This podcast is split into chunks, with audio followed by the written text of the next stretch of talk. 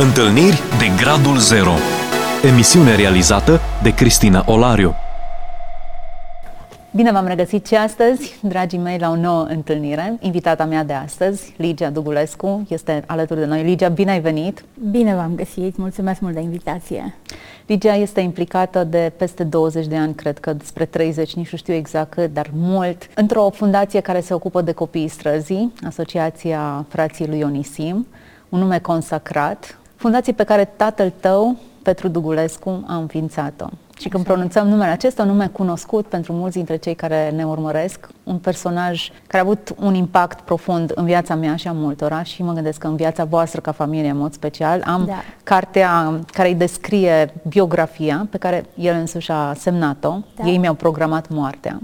O carte pe care am citit-o pe nerăsuflate și o istorie încărcată de foarte multe experiențe în care mâna lui Dumnezeu a fost evidentă. Ligia nu pot să spun decât că apreciez că ești fica unui om care a avut un impact așa de mare în viața atâtor oameni și că în viața ta impactul lui se simte prin lucrarea pe care o desfășori, prin Mulțumesc. modul în care te apropii de oameni și îți lași propria ta amprentă asupra lor. Mulțumesc, asta e o, o mare bucurie să aud lucrurile astea. Într-adevăr, consider că am fost foarte privilegiată să mă nasc în familia în care m-am născut și să am părinții pe care i-am avut și um, să știu că tata a avut așa un impact și în viața altora, nu doar a noastră, ca și copii și familia lui. Un predicator și un evanghelist plin de pasiune. Avem în mintea lui poeziile pe care le recita, le compunea și le recita. Cum le recita el, parcă nimeni nu știa Bine, să le spună. Le avem înregistrate și ori de câte ori îi aud vocea și îmi amintesc de entuziasmul și verba lui, te amprenta, te molipsea acest entuziasm. Da. Dar în spatele acestui entuziasm erau persecuții ani în care ați fost voi ca familie persecutați de regimul comunist. Cartea aceasta descrie multe din aceste experiențe, dar tu, în calitate de fica lui, de persoană care ai trecut prin aceste persecuții, poți să ni le descrii altfel. Du-ne puțin în povestea aceasta a tatălui tău. Da, e o poveste foarte frumoasă, mai ales pentru vremurile în care trăim e greu de conceput că s-a putut uh, trăi în astfel de vremuri, dar cei care am uh, avut parte de anii comunismului și uh, multă perioadă înainte de 89 știm că au fost reale, că nu sunt doar povești, ele sunt într-adevăr uh, re- realități. Mi-aduc aminte Um, de mic copil, cum um, uh, făceam și naveta, din cauza că ai mei o perioadă uh, tata era la seminar încă, mama era la Abrud, în zona Abrudului, la Ciuruleasa profesoară, pentru că în vremea comunistă ei dictau unde cineva primea locul de muncă, nu puteai să alegi exact unde să uh, lucrezi. Și îmi aduc aminte de începuturile lui ca pastor.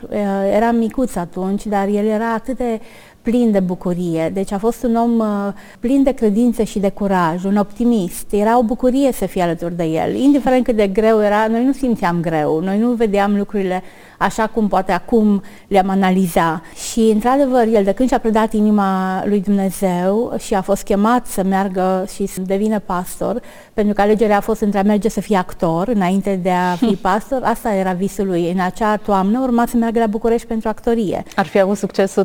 Da, pentru că jucase teatru înainte și era foarte talentat, dar Dumnezeu a folosit și acea zona vieții lui de, de artist uh-huh. în uh, ceea ce urma să facă și în pregătirea pe care a fost o pregătire pentru ce urma să fie pe plan uh, spiritual, pentru toate amvoanele la care apoi ani de zile a urmat să vorbească, le-a ajutat foarte mult că a avut acel curaj uh, și acea experiență. Dar uh, am mers la seminar într-o vreme în care nu era popular să devii pastor, era din contră un sacrificiu pentru că nu știai dacă uh, vei putea să trăiești din a fi pastor, dacă puteai să fii în libertate chiar, pentru că, deși uh, în Constituție era libertatea religioasă, știm că realitatea era alta și era un preț pe care trebuia să-l plătești. Știam de mici că în uh, statul în care trăiam nu era o laudă sau o cinste să fii credincios, de aceea și exista acel nume de pocăit pe care uh-huh. ni-l asimileam cu toții și știam că la școală vom fi numiți așa. Știam Ca o stigmă. Că, da, exact. Dar știam cine suntem și nu ne mhm. rușinam cu asta așa și e. nu ni se părea nimic uh, grav când cineva ne, ne spunea așa sau cineva chiar ne bajocorea sau râdea de noi. Și faptul că el a putut să ne imprime în inimile noastre această identitate de copii al lui Dumnezeu și faptul că noi suntem o familie de creștini și că um, Dumnezeu ghidează viața noastră ne-a ajutat foarte mult ca și um, um, echilibru pentru anii ce urmau să vină. Deci uh, în Hatzeg era o bisericuță mică unde el a început slujirea, Uh, am fost uh, foarte, oameni foarte simpli. El mergea cu bicicleta la bisericile din jurul Hasegului, la multe sate de acolo. Uh, dar iubea oamenii și îl iubea pe Dumnezeu și vrea foarte mult ca să îi uh, ajute în, uh, în toate frământările lor. El era aproape de oameni, deci la el nu era slujba de pastor duminica sau, mă rog, când mai era program la biserică. Slujba lui de pastor nu se termina niciodată, pentru că orice zi o folosea pentru vizite. Mergea foarte mult la oameni acasă, vorbea cu ei, îi ajuta mergea la spitale, deci uh, era extrem de implicat. Și am văzut modelul ăsta, am crescut cu modelul ăsta și am crescut cu o mamă care a știut să-l susțină în lucrarea asta, uh-huh. pentru că nu ar fi putut niciodată să realizeze lucrurile mari care le-a realizat dacă mama nu ar fi fost alături de el, dacă ea nu și-ar fi înțeles misiunea și rolul ei în familie. Întotdeauna casa noastră era mai ales că ea nu a mai putut profesa din cauza că el era pastor, Uh, când într-adevăr el și-a luat uh, postul la Hațeg uh, și noi ne-am stabilit acolo ca familie, ei nu i s-a aprobat transferul, i-au spus că numele ei este scris cu roșu și că timp el este pastor în județul Hunedoara nu va avea post în învățământ pentru că în învățământ trebuia să semneze o hârtie cum că te dezici de a fi credincios și de a merge la biserică. Și atunci ea a rămas casnică, dar Dumnezeu a știut că noi aveam nevoie de ea acasă. De o mamă acasă. Eram trei copii la doi ani distanță, unul de altul, pe care ea uh, cu multă dragoste ne-a îngrijit și ne-a crescut. Uh, toți mergeam la școală acolo în oraș, dar casa noastră era tot timpul pregătită pentru musafiri. Mereu aveam oaspeți la masă, mereu eram... Uh, ea era gospodina desăvârșită deci uh, tata era cu treaba lui, deci nu avea de ce să se îngrijoreze că acasă lucrurile nu sunt uh, așezate, deci cred că a fost uh, perfect acest fel în care Dumnezeu i-a pus pe ei împreună pentru lucrarea pe care urma o să o facă.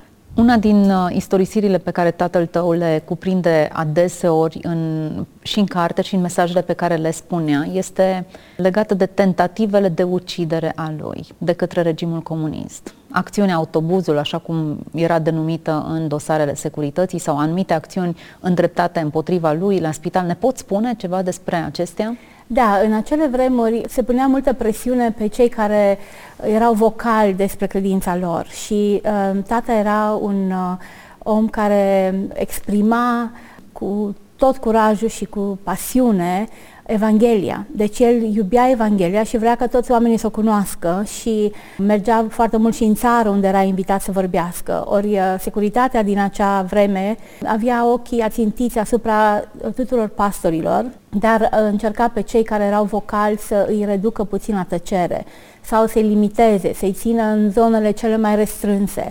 85, exact la 20 de ani după ce el a primit pe Dumnezeu în Biserica Betel din Timișoara, Exact la 20 de ani, în uh, pastorul de aici, care se pensiona atunci, uh, pastorul de la Biserica Betel, fratele Trif, l-a sunat și l-a invitat să vină să preia biserica ca și pastor senior, ca să se poată pensiona. Și pentru că a acceptat această invitație, securitatea a fost foarte supărată, pentru că deja Timișoara era un oraș mare, era uh, cu foarte mulți studenți și ar fi fost foarte incomod să aibă un om care vorbește uh, mult despre Dumnezeu și atunci când uh, a venit aici, l-au avertizat că nu va primi transferul.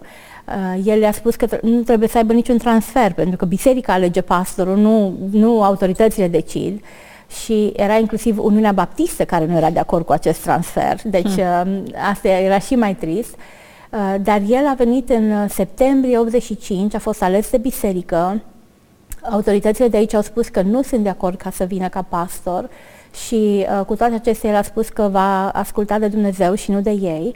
Și atunci au spus să nu te miri dacă într-o zi o să, dea, o, să, o să dea un autobuz peste tine sau copiii tăi o să pățească ceva. Deci erau amenințări lansate um, ca să te aștepți că dacă nu asculți și nu ești obedient, vei avea un preț Explicit de plătit. formulate. Explicit formulate, da. În plus îmi amintesc că uh, pe vremea aceea se dădea inclusiv pâinea sau alimentele pe cartelă și i s-au refuzat da. aceste drepturi până la urmă nici nu avea din ce să trăiască. Da, se, uh, se dădeau, tocmai atunci au uh, introdus legea că trebuia să ai buletin de Timișoara ca să poți să primești, să poți să cumperi pâine și alimente.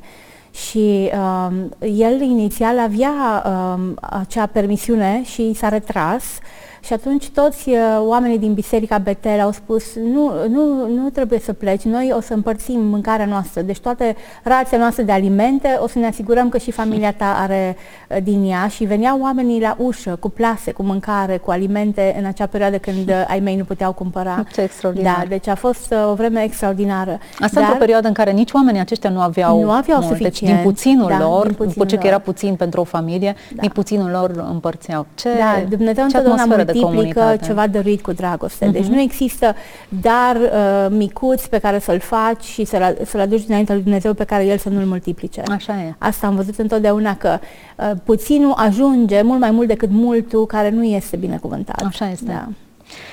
S-au concretizat amenințările? S-au concretizat exact a doua zi, uh, după ce el a fost, uh, a promis bisericii că vine și a fost ales de biserică. Era aici în Timișoara cu mama și cu sora mea Ina, Cristina, care acum este în America, și urmau să se întoarcă la Hațeg și mergeau foarte liniștiți pe o stradă din uh, Mărăști, strada Mărăști și la intersecție cu Gheorghe Lazar, un autobuz care nu avea voie să vină pe acea stradă, era interzis, ei aveau sens unic și prioritate, el nici nu s-a gândit că ceva poate să intre în ei. Mama a strigat prima, Petrică, dă noi. Și în momentul în care s-a uitat în stânga un autobuz cu plină viteză, a intrat în ușa lui. Dar era poza care s-a făcut la mașină după aceea, arată că a fost țintă ușa lui. Deci era programat acest accident ca să-l uh, distrugă pe el.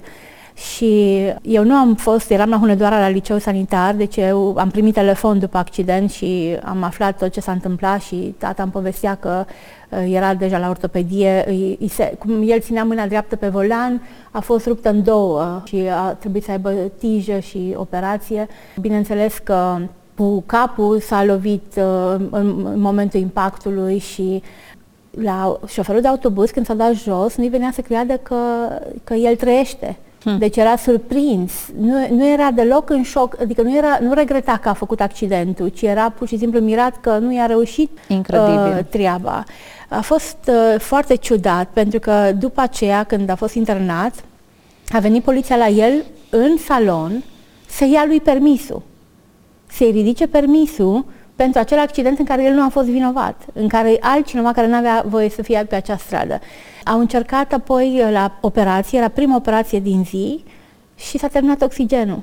Deci era o altă încercare, pentru că n-au reușit cu accidentul, au încercat cu oxigenul. Și doctorul care a făcut acea operație a zis, în viața mea nu, nu am pățit așa ceva, că la prima operație din zi să nu mai am oxigen.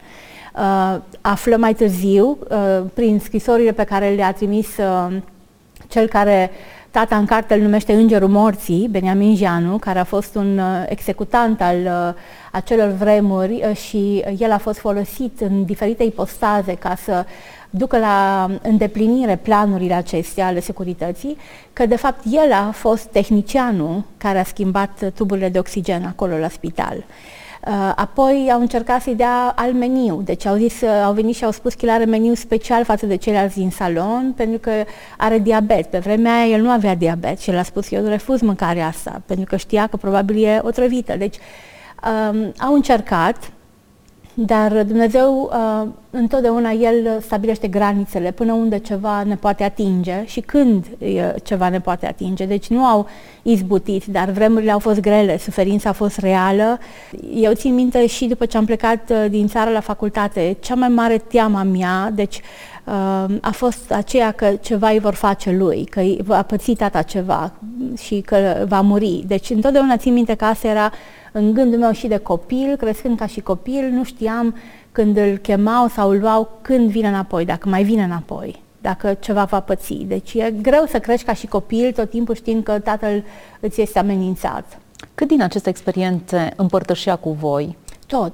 Deci asta mi-a plăcut, că noi am crescut într-o familie în care ei vorbeau totul cu noi de față și uh, ne-a ajutat foarte mult, pentru că ne-a pregătit, ne-a maturizat, ne-a ajutat uh-huh. să înțelegem uh, și pericolul și uh, faptul că în cine ne încredem și că ei nu au putere asupra Duhului decât asupra trupului și multe lucruri le-am învățat din, din faptul că el vorbea cu noi, cu mama, cu alți prieteni de față și știam orice cu ce se confruntă. El și la biserică avea obiceiul ăsta, venea în fața bisericii și le povestea tot. Deci foarte puțini pastori fac lucrul ăsta. Dar transparența asta uh, l-a ajutat foarte mult în a pregăti pe cei din jurul lui pentru tot ceea ce se întâmpla, de fapt, în spatele scenei. Când l-a întâlnit pe Beniamin Gianu? Uh, eu îmi amintesc că în anul 2000, uh, chiar atunci când uh, ne-am întors noi în țară, noi în decembrie 99 am venit și cred că în 2000, după câteva luni, ne-am trezit că a primit uh, scrisoare de la un om care spunea, povestea totul despre uh, faptul că el a fost, uh, a primit acest ordin ca să-l execute în 1977. Deci în anul 2000 noi am primit această scrisoare scrisă caligrafic de un om care acum era întemnițat uh, pentru niște crime pe care le-a făcut după Revoluție. Deci el în uh, scrisoare uh, îi spunea tatălui meu că el trebuia să-l omoară în, în 77 și că a început să vină la biserica din Haței ca să-l cunoască, să-și cunoască, mă rog, victima, dar uh, pur și simplu când a auzit vorbind și predicând, uh, a simțit ceva că nu, mai, nu poate să-l omoare și pur și simplu era excela în alte proiecte pe care le avea, adică omora alți oameni cu succes ca să cumpere timp în a executa planul ăsta pentru al uh, omorâ pe tata. Foarte interesant că noi n-am știut absolut nimic de existența lui toți anii în care pericolul era chiar acolo, era chiar în biserica în care tata predica.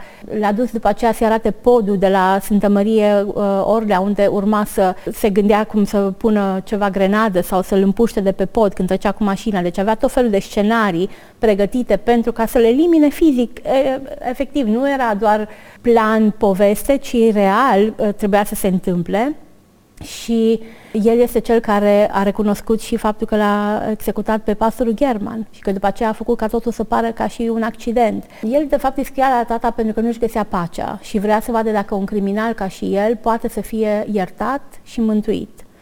Și tata l-a contactat imediat după ce a citit uh, acea scrisoare. Care a fost reacția lui? A fost uimit, dar în același timp uh, parcă nu era deloc uh, supărat, adică surprins într-un mod uh, ciudat și doar uh, s-a bucurat că acest om a avut curajul să, să spună lucrurile astea.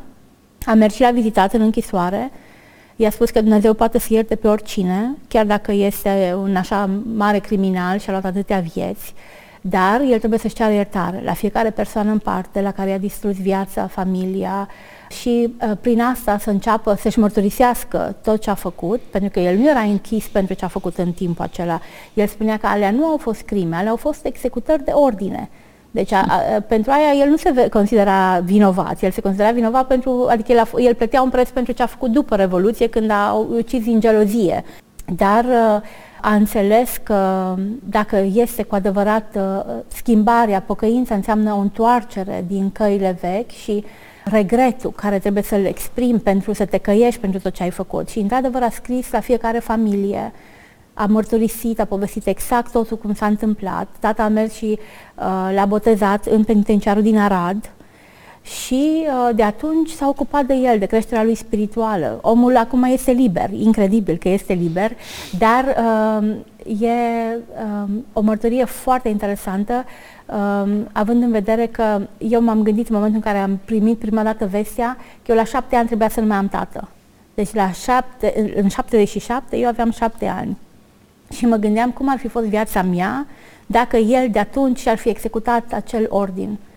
Și am mulțumit la Dumnezeu că a, a făcut în așa fel încât și un om atât de uh, crud și rece, care nu avea executat, doar nu avea niciun fel de uh, sentiment, uh, ai fi crezut, totuși Duhul Sfânt a lucrat ca să îl oprească și să îl sensibilizeze, încât nu a mai mers până la capăt cu planul lui. Interesant. M-am lui Dumnezeu a pus bariere. Nu da. trebuia să treacă prin martiraj. Da. Până la urmă, asta ar fi fost da. martiraj da. în momentul respectiv. Voia să-l folosească în continuare exact. și să aibă un rol important. Pare un scenariu de film. Da. Poate chiar recomand pentru păi cineva să gândească chiar era, un film. deci exact uh, anul acela înainte ca tata să moară, chiar cineva a vrut să facă film și încă este în discuție de a se face un film după cartea lui, deci uh-huh. pentru că este într-adevăr uh, un scenariu foarte foarte captivant uh, și partea asta cu uh, omul care de, de, descrie de fapt tot planul din spatele scenei după atâția ani uh, este extraordinară și mai ales că nu este doar un scenariu, este realitatea. Interesantă toată gândirea securității de a, de a intimida, de a crea frică, amenințare, de a retrage suportul material în așa fel încât să constrângi un om să decidă împotriva propriei conștiințe până la urma urmei. Ei foloseau uh, toate metodele posibile. În primul rând, uh, uh, metoda lor inițială a fost la demenească. Deci el, când era un tânăr pastor în Hațeg, uh, mai ales că a început să, să vorbească și engleză și uh, veneau foarte mulți uh, musafiri din străinătate în acel mic orășel, în acea mică biserică. Uh, ei au, uh, au vrut ca să-l, uh, să-i ofere uh, tot felul de... Uh, au încercat să vadă ce le-ar tenta Uh, le-ar tenta președinția cultului. Știu foarte bine să-ți ofere dacă vrei funcții, dacă vrei bani, dacă vrei uh, siguranță. Deci toate îi le-au oferit, pe rând. Uh, au spus, ești un pastor tânăr, foarte capabil, ai putea să ne reprezinți uh, foarte bine. Uh, doar că, uite, deci îți dăm și pașaport diplomatic, și armă, și bani, și uh, totul, dacă, dacă vrei, uh, salariul secret, uh, funcția care vrei, poți să călătorești în toată lumea, în vremea în care nu se putea călători niciunde, nu aveau în pașaport. A în schimbul la vinde credința și frații. Hm. Da. Deci asta era propunerea și în momentul în care nu vrei să mergi în, în ceea ce îți oferiau ei. Deci erau foarte, întotdeauna era, uh, spunea tata că la orice anchetă, la orice interogare pe care o aveau, totdeauna era unul dur și unul bun. Deci totdeauna schimbau rolurile, că dacă nu te puteau lua cu uh, tot ce îți promiteau și cu vorba bună, urma să intre celălalt care te amenința și îți arăta partea sumbră a lucrurilor și atunci să poți să pui tu un cântar și să vezi cum, să vezi cum ți-ar fi mai bine. Cât de des erau vizitele astea la securitate? Era chemat des? Cât de des vreau ei. Deci ei te chemau ca și pastor. Pe vremea aceea eu uh, uh, știu clar că nu există pastor din acea vreme care să nu fi fost chemat și de obicei lunea dimineața la securitate. Pentru că ei vreau să știe cine a predicat ieri în biserica ta, de unde au venit, ce scopuri aveau, uh, de multe ori, dacă știau că urmează un botez, îl chemau și îl întrebau să-i dea lista cu cine se botează. Și a spus, niciodată, niciodată nu o să fac asta. Și unii vorbeau foarte urât uh, când încercau să-l amenințe, pentru că uh, în momentul în care tu erai uh, uh, aveai niște nume pe care ei le-ar fi putut primi, oamenii ăia erau persecutați în secunda doilea, locul de muncă și ar fi pierdut, uh, uh, bineînțeles, slujba sau și nu mai puteau să aibă un rol de conducere. Deci era un preț pe care cineva îl plătea în momentul în care se boteza. Hmm. Ce lume, e bine că vorbim despre asta, Ligia. Sunt oameni care au uitat, unii chiar nostalgice a unui regim și spun era mai bine, era mai bine, nici vorbă. Nu era mai bine. Nici vorba. Nu era mai bine. Era bine uh, că știai, uh, adică îți luai în serios credința, asta era bine. Adică poate că acum puțin confortul ăsta din uh, vremurile uh, de după Revoluție uh, ne-au făcut căldicei, asta era bine, că era o foame mai mare poate și o apreciere mai mare când apucai să asculți un mesaj bun sau să fii parte dintr-o biserică, dar uh, acum avem o grămadă și încep să arate mult ca și cele din Occident. Când noi ne miram de Occident și ziceam, vai, cum să fie bisericile goale și la noi era nu aveai loc în ele, pentru că nici nu erau multe, nici nu puteai să construiești mai mare, dar uh, asta e pericolul în care trăim, dar nici într-un caz nu putem regreta era comunistă. Așa este. Nu. Era o eră împotriva lui Dumnezeu, ateismul era predat în școli, nu? Uh-huh. Adică noi nu putem să uităm lucrurile de a, a fi nostalgic după o parte a lucrurilor și a, a evita să te uiți la întreg e greșit. Perioada democrației a venit cu chemări noi, diferite și provocări noi. Spune-ne puțin despre perioada asta. Um, foarte multe lucruri bune a adus uh, libertatea în România, pentru că el, uh, pentru tata, în primul rând, l-a contat faptul că se putea acum dintr-o dată predica Evanghelia liber peste tot în țară și organiza visul lui Asera, să organizeze cruciade și să fie stadioane pline, să aducă vorbitori din sănătate care să astfel încât toți oamenii să poată să audă Evanghelia. Și uh, așa a și început după Revoluție, uh, pe lângă uh, rolul de pastor, care întotdeauna și l-a luat foarte în serios și a fost dăruit total oamenilor pe care i-a păstorit, a, a avut un dar de evanghelist extraordinar și aproape că egal, uh, nici nu știu care să spun că a fost uh, mai proeminent, pentru că de obicei oamenii au înclinații ori pe una, ori pe alta. La el ambele au fost excepționale. Și atunci, uh, atunci a, a și înființat Asociația Iisus Speranța României, care a început imediat după Revoluție, cu un grup de prieteni, tot pastori, care aveau aceeași viziune. Doreau să ducă Evanghelia în toată țara, în toată lumea și să ajute la construirea de biserici și la uh, pregătirea pastorilor um, și într-adevăr asta s-a întâmplat. Deci uh, foarte, în primii uh, ani uh, ISR-ul a reușit să ajute cred, peste 100 de biserici să fie puse pe harta României indiferent că era vorba de a cumpăra teren și a construi sau clădiri care pe vremea aceea erau foarte bune, prețurile la imobiliare se puteau achiziționa și transforma în biserici.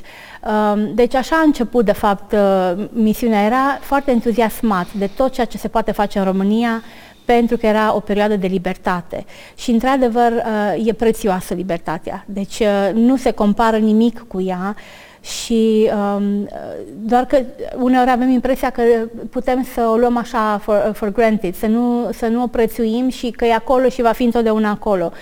De multe ori lucrurile peste noapte se pot schimba mm-hmm. și uh, de asta trebuie să fim foarte atenți, să veghem la a, ne, a lupta pentru libertatea pe care am câștigat-o atunci în 89. Dar asociația a început imediat după Revoluție.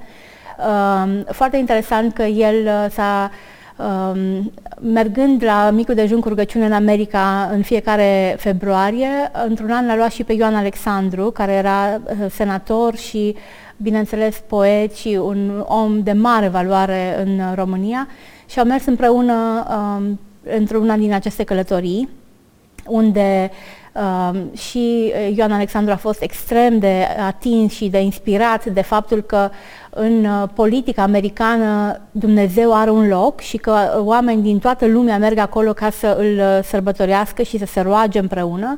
Și când s-au întors în România, um, el și foarte mult l-a influențat pe tata în a candida în, și în a se implica în politică. Um, a fost, bineînțeles, o reacție destul de mare de la foarte mulți credincioși care nu considerau că politica este pentru um, pastori sau pentru credincioși și e adevărat că uh, e un tărâm uh, total diferit și um, până atunci nimeni nu mai pășise în, uh, în acel tărâm, dar tata a simțit că dacă politica e făcută de oameni curați, poți să duci acolo o lumină și poți să faci o diferență și a candidat. În 92 a fost ales ca primul uh, parlamentar evanghelic, dar uh, ce vreau să scot în evidență este faptul că uh, mergând acolo, uh, cu Ioan Alexandru împreună au putut să aibă un impact extraordinar asupra multor legi care s-au făcut în acea vreme, inclusiv uh, Biblia să fie predată în școli, sesiunile din Parlament să înceapă cu rugăciune, uh, apoi uh, a ajutat la înființarea multor școli, Liceul Baptist, uh, Liceul Pentecostal din Timișoara, ambele au fost fondate de el, a încurajat televiziunile care s-au înființat, radiourile, pentru că el a înțeles, a fost un vizionar și a înțeles că era o vreme în care uh, mulți credeau că avem timp foarte mult, dar lucrurile care s-au făcut atunci, imediat după Revoluție, sunt și astăzi. Uh-huh. Pentru că a fost o perioadă în care nu era totul conturat foarte clar și era mult mai simplu să începe anumite uh, obiective mari, care acum s-a realizat extrem de greu. Deci acum cred că ar fi mult mai greu să începe o stație de radio sau o televiziune sau o școală decât era pe vremea aceea. Uh, și în, uh, împreună, în uh, Parlament, au, uh, au fost o, o voce și o lumină amândoi și Dumnezeu i-a folosit, dar în acei ani, foarte interesant că la Asociația Iisus Speranța României, um, el a început să vadă tot mai mult nevoile care le avea societatea românească, oamenii și în special primul proiect pe care l-a început în 92 a fost cu copiii orfani, cu copiii străzii. Pentru că el din, de după Revoluție a văzut orfelinatul de la Reca și când am aflat toți de orfani, am aflat din America de la emisiunile lor care au descoperit de fapt orfanii României.